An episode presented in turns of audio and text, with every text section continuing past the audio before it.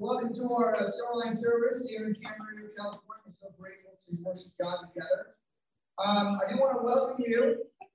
We are kicking off a great series on what the world expects of us, what the world wants of us, and that is to be his disciples. I want to lift up a great brother in our congregation, and that is Ryan Figueroa.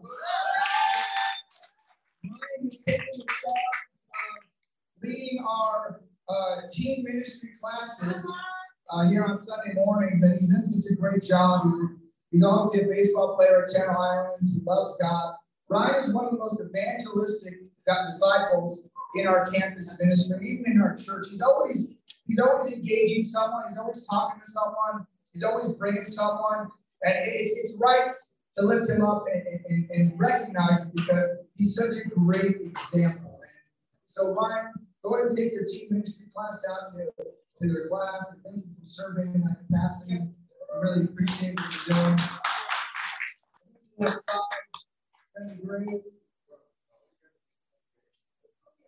Yeah, you can open those doors, and I think he's a strong gentleman football player by the door there. I think he can handle it. I think he plays football at Camarillo High School. I think he's a solid guy there. The gentleman opens doors, is everything we need. Let's pray together. Well, God in heaven, we're so thankful and grateful for you. Thank you for the new year. It's a great encounter year, kind of reset our minds. It was a great holiday season. We had fun and just kind of getting back and swinging things, God. And I pray that you'll walk with every one of us, God, in the joyful times and especially the sad times, God. That you never leave our side. You're always with us, God. Help us to know that you're with us in the valley of darkness, but you're also with us in the greatest, joyous moments in our lives, God. I pray that this morning, God, your Holy Spirit would stir us, would move us individually and collectively. So Jesus, we pray. Amen. Amen. Okay, so, I wanted to start off just letting you know what our philosophy is of church, and that is we believe that this is a collection of disciples of Christians. But the real church service happens on Monday. It happens when you go out to work. It happens when you go into your neighborhood. It happens on Tuesday, Wednesday, Thursday, Friday. And then we get together to celebrate together our relationship with God. It's awesome. And we talk a lot about love. We talk about loving each other and loving God. And that's an important part. So this morning, I'm going to open up a series on us to help us with our idea of what it means to be a follower of Jesus and why it's so important and why the teachings of Jesus are so important for disciple making. I'm going to tell you an illustration. There's this guy who's reading the paper and he stumbles across an ad that catches him off guard. It's a cruise for $19.95. Nice. And he goes, man, that sounds amazing. But he's a bit skeptical. So he calls a toll-free number. Sure enough, the lady on the other end reassures him, yes, it's legitimate. And so he walks to the travel agency, reaches into his pocket, grabs $19.95 with a nickel, and slaps it on the counter and says, I will take you up on your offer for that cruise. And she says, wonderful. She takes his money, she reaches under the counter, takes out a hammer, and hits him in the head. He wakes up and he finds himself tied to a log with a sail on, floating down a river. At first, he's mad. He's mad at himself. How could I be so stupid? But after a few minutes, he's like, oh, this feels kind of calm. The water's kind of chill. And it's gently rolling down the waves, the cool breeze. And Muldoon looks over and he sees another log with another guy tied with a sail there. He goes, hey, do you know if they sell refreshments on this cruise? The guy replies, well, they didn't last year.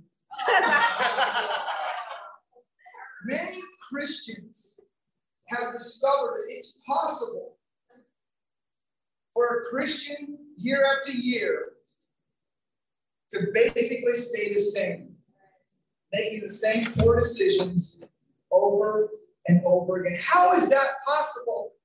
Well, you have to ask yourself, am I living on sand or am I living on the rock? It's very possible to hear the teachings of Jesus, but not put them into practice. When we only hear and don't obey Jesus' teachings, we find ourselves cycling through the same bad decisions and experiencing spiritual stagnancy for years. And we find our churches producing church attenders, but not necessarily disciples of Jesus. So if you don't have a chair, we have a few chairs to our left you can use them. We have a few seats here. You can definitely sit down. So I want to look at a parable of what Jesus said about two foundations. And he explains the difference between just hearing his teachings and actually building our lives on them. Let's take a look at this passage. Therefore, everyone who hears these words of mine and puts them into practice is like a wise man who built his house on the rock. The rain came down, the streams rose, and the winds blew and beat against the house. Yet, it did not fall because it's had its foundations on the rock.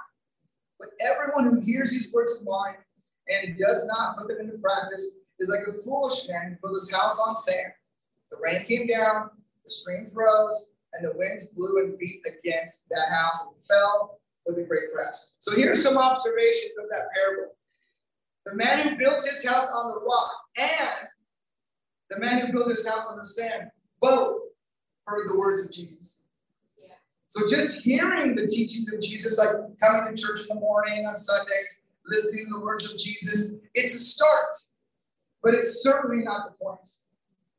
Both men get pounded by rain, by rising streams, by hurricane-like winds. Both lives get pummeled by stuff. And then life goes, and that's all life goes for everyone. But in the end, it's the one who listened to Jesus' teachings and obeyed them is the one left standing. Now, there's another parable just parallel to that in Luke chapter 6. And this is the time where the guy had to dig down into the ground, and he laid his foundation on the rock, and the other one did not lay his foundation on the rock. And it's not about location. It's about whether someone can dig down deep enough to hit a rock foundation. Both of these men are interested in Jesus, but only one of them digs the foundation deep enough to where it hits the rock. And Jesus is placing this big equal sign when it comes to living a life that's going to get pummeled or living a life that gets pummeled and yet you're left standing. There's a big difference. And the reason why this parable is so amazing is that the people of Jesus' day, they were amazed at his authority, that he would speak like this, that he would talk like this. And we should feel the same amazement as they felt. I bet you they thought, who thinks that is? Who does he think he is? And I'm sure they thought about that. Well, Jesus thought he was God. That's who he thought he was. He really believed he was God. And so we as his disciples, we follow him. Who do we say we are? Jesus believed it. So he spoke with authority. Now, is it sand or is it rock? Which one is it? Is it sand or rock? How have we been living our lives? So here's three questions that I think need to be answered. Is it sand or rock? What is the world looking for? And what does the world get instead? And what do we need to do about it? These are three questions that we ought to ask ourselves. The first one is found in a book called Mirage. It's 5 things that people want from God but just don't exist. And it tells a story, a very sad, pathetic story of a junior in high school. He's asked to write an essay with lots of colorful descriptions, and he wickedly giggles, and he writes a story. He goes, I'm going to tell this kind of story. That Tommy and Billy were jumping into a pile of autumn leaves. Yay, hooray! And their dog, Lucky, wanting to be part of this awesome time, goes to the doggy door and into the fun and doesn't notice the snake that had slithered into the pile. And Lucky barks and yells. And the dad runs out and bends down to see the dog and says, I'm sorry, boys. The dog is dead. The end. What a terrible story. But what does the world get? They get that kind of story because life is sometimes full of challenges and you don't have answers. You buy lots of stuff that they think it's going to make you happy, and then stuff goes bad or technology surpasses it, right? You have to get a new TV. You do a lot of fun things that you think are going to make you happy, but that happiness again is around the corner, maybe next summer. We spend so much time on chasing things that disappoint us. That's what the world is noticing. The world is looking for something, anything, even one thing it can truly, truly trust. It's looking for one thing it can truly, truly trust. And I believe it's Jesus. They can truly trust him. The second question is, what does the world get instead? So there's this guy, John Stott, he's a Bible scholar, writes commentaries on the Sermon on the Mount, Matthew chapter 5. And he writes about the hunger of our culture for something real, true peace, true hope, and true love. And they truly crave these things. And our answer to them is, well, let's go to church. Check out the church. What you're finding, what you're looking for, you're going to find in the church. Yet when they do turn to church, what actually happens is that they begin to realize that the church is just like that. They just meet together on Sundays. That's what happens when we just become church attenders. And we no longer are building our life on the rock, it's on the sand. And it happens. I've been a Christian. I just celebrated 29 years of being a disciple, January 9th. I was like, I'm almost 30 years old. I'm like, and I felt those years where I'm like, am I a disciple? And I felt those years like, am I really? Am I just going through the motions? Yeah. We all have that. Yeah. If you're around long enough, you know what I'm talking about. Yeah. Right? And you need like a reminder going like, hey, I need someone to remind me of what Jesus said. And so what the scholar is pointing out is that when you stay the same, all you're doing, only difference is you're going into a church. So that's not the answer sometimes. Yeah, we want people to come to church, but remember, you're the church. On Monday, you're the church. This afternoon, you're the church. Right? That's why last week I talked about breaking bread with people. I got a phone call from this guy, this text message from my brother in our family. Oh, my uncle's very simple. I'm great. Let's get together. So I texted the gentleman who lives in Oxnard. And we're going to break bread this coming Friday. It's going to be awesome. I'm excited about that. I can't wait. So I'm talking to him on the phone. I didn't just set the schedule and talk on Thursday. I'm talking throughout the week. Just, you know, I want him to know that I'm very interested in building a relationship. What does the world get from us instead? They get disappointment. That's what they get. I don't play the piano, so my next analogy, I'm not a musician. I just want to say up front. But it's a great analogy that I studied.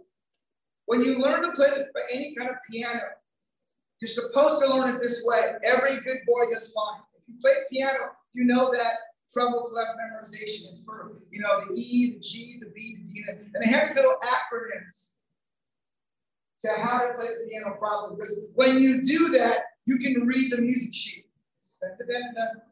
Or what some people do, and just like some people do in church, is that they play piano by ear. And they play with it as it comes naturally to them. And they bypass the more laborious and fruitful pathway to learning music. Now, some people can skip the hard work of learning, and they sound pretty good playing by ear. I see people do it. Yet they're still probably going to be limited in what they actually can play. So when it comes to living the life of a disciple, it's easy to try to do what comes naturally. To play by ear. Yet the Bible includes plenty of habits that I think are worth learning. Every good boy does fine. It has plenty of these kinds of habits to learn for us. The tools, and with lots of new habits, we can learn to build our life on the rock. Here's some of the every good boy does fine in the Bible. Learn to forgive. Learn to forgive your spouse. Start there in the house, right? That's number one. Sometimes we bypass our marriage. I'm going to forgive my neighbor. No, forgive your spouse for a second. Like, really forgive. right? Forgive them. Forgive your roommates, right? Starts in the home. Learn to forgive. Do not repay evil for evil. Learn thankfulness, giving thanks to God the Father. You know, I love when there's a grateful person. Yeah. Just thankful. Just thank you, God. Thank you. Thank you for all the blessings. Learn honesty. Every good boy is fine. Put off falsehood and speak truthfully to your neighbor. You know how refreshing it is to hear someone in the world just be honest? It's like, oh, it's awesome. Everyone always has a little, you know, we always have a little veneer of, I want to make sure I look awesome. You know, we all have that. I'm like that too, right? But when we get past the veneer and there's honesty, it's like, oh, you're human. Like, hey, you have my struggles too, right? So we can relate and we build a bridge. And it's awesome. Now, these aren't easy, and it takes time to practice these, but it takes rethinking, relearning, and retraining, breaking old habits, and starting good habits. Every good boy does fine. That's the kind of church that would tell the world that we have what they're looking for. A church that forgives each other. A church that knows each other. A church that blesses those who persecute us. A church that speaks the truth and love, even though it may be unpopular. A kind of church that is kind to everybody without exception. If we really trained in these areas, we would become a place of healing and restoration, a home for prodigals, a hospital for the hurting, a place where the truth is lived out. And that culture would at least give us the hunch that people are missing something. They're missing what we have here. And when they see you on Monday, do they see this? Do they see you being petty at work and holding grudges at work? Because workplaces are prime places to practice these. Because we have annoying coworkers. That is a fact. You cannot escape that. But do they see your forgiveness, your thankfulness, and your openness? Yeah. That is powerful. Just try that at home. Try forgiving and not waiting 4 days to do it. But the practice of forgiving. Yeah, I had a fight with my wife over the weekend, and I had to practice learn forgiveness because I was hot, I was mad, and I was hurt. And I was timid going, no, let's be silent for a while. I'm good at that. I'm not, you know, I didn't sign for a long time. And Karen hates it. I know she hates it. That's why I get petty. That's why I do it. Right? See, I'm speaking truthfully to my neighbor. I know how to press those buttons. And I'm like, it's my anniversary this Sunday. Do I really want to stay this quiet? 23 years today. But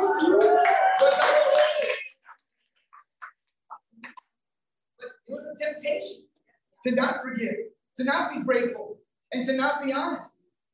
There's a strong temptation when you're yelling at your wife and you're hot, mad, and hurt, and your heart is bleeding of pain.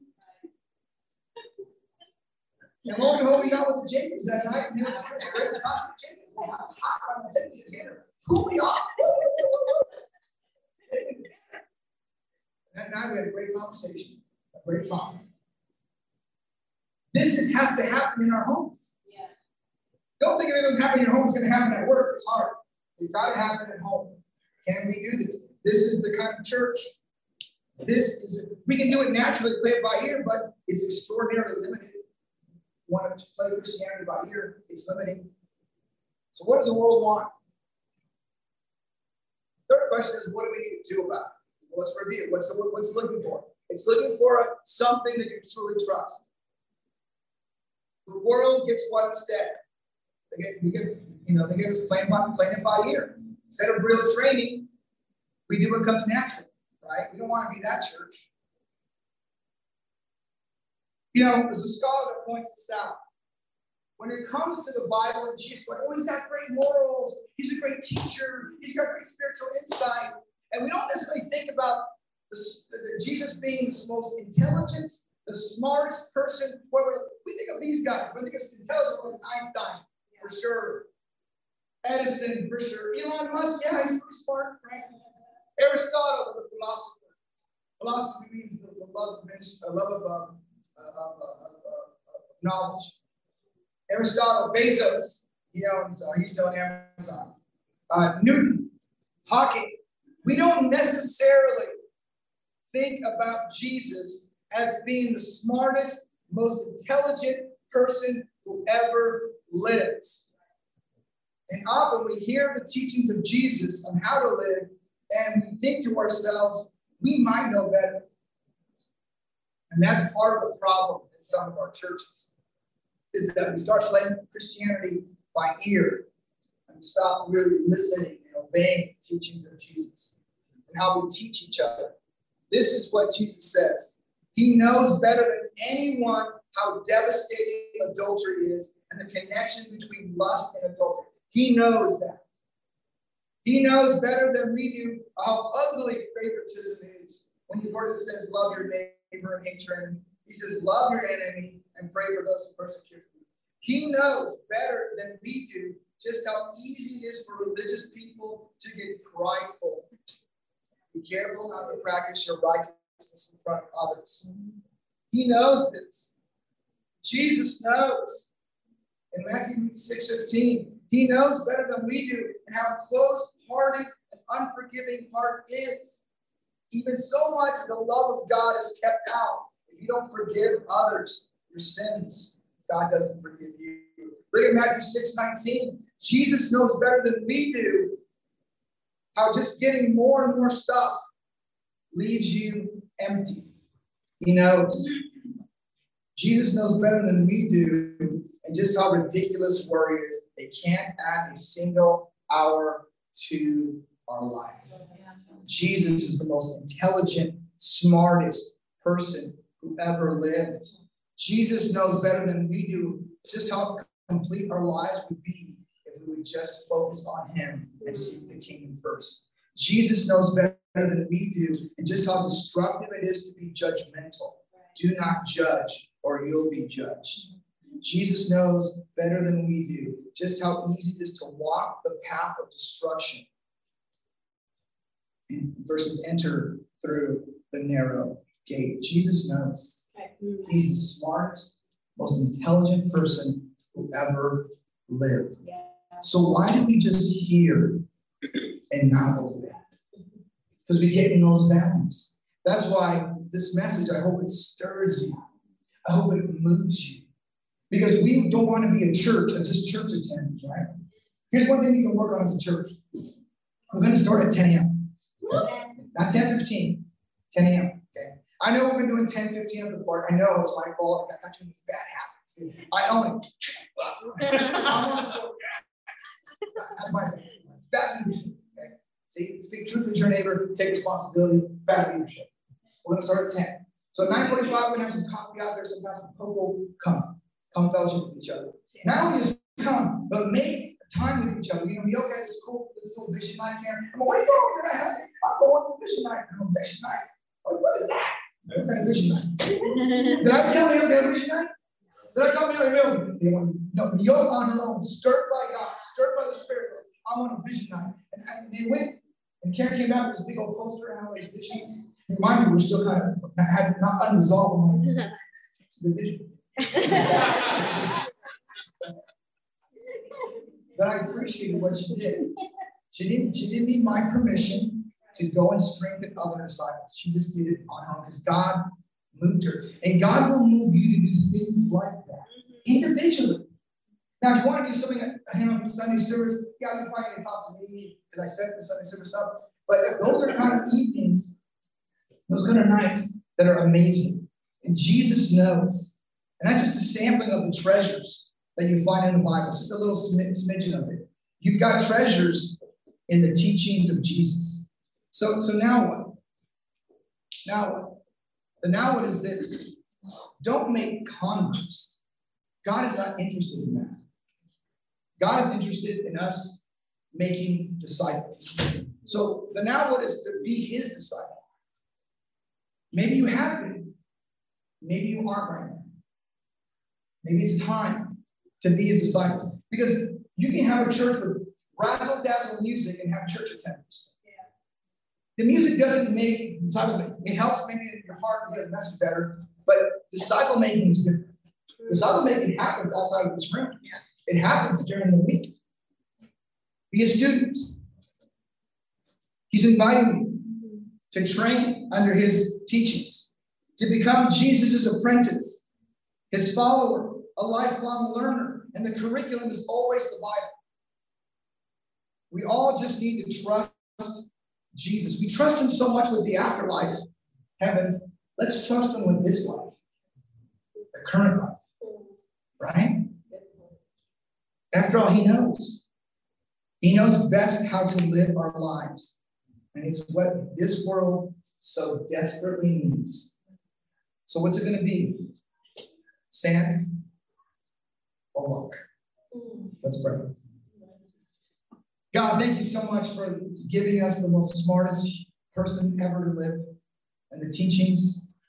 Help us to re-examine ourselves this morning as we think about hearing the message, hearing the teachings of Jesus, and obeying them. God, move the thorn and the weeds from our hearts that are proud. Help our soil be that one soil that can just receive the word and it just sinks in. Help us to remove some of the rocks that are in there. Help us to put into practice the teachings of forgiveness and all the great treasures that you give us. God, we want so much to be close to you and have a relationship with the Lord, God, where they have an answer for their disappointment, and that is the kingdom. God, we're just so impressed by you, God, your wisdom and your knowledge and what you've given us. You've given us a monumental task, God, that we're so eagerly looking forward to fulfilling. It's in Jesus' name we pray. Amen. Amen. Amen.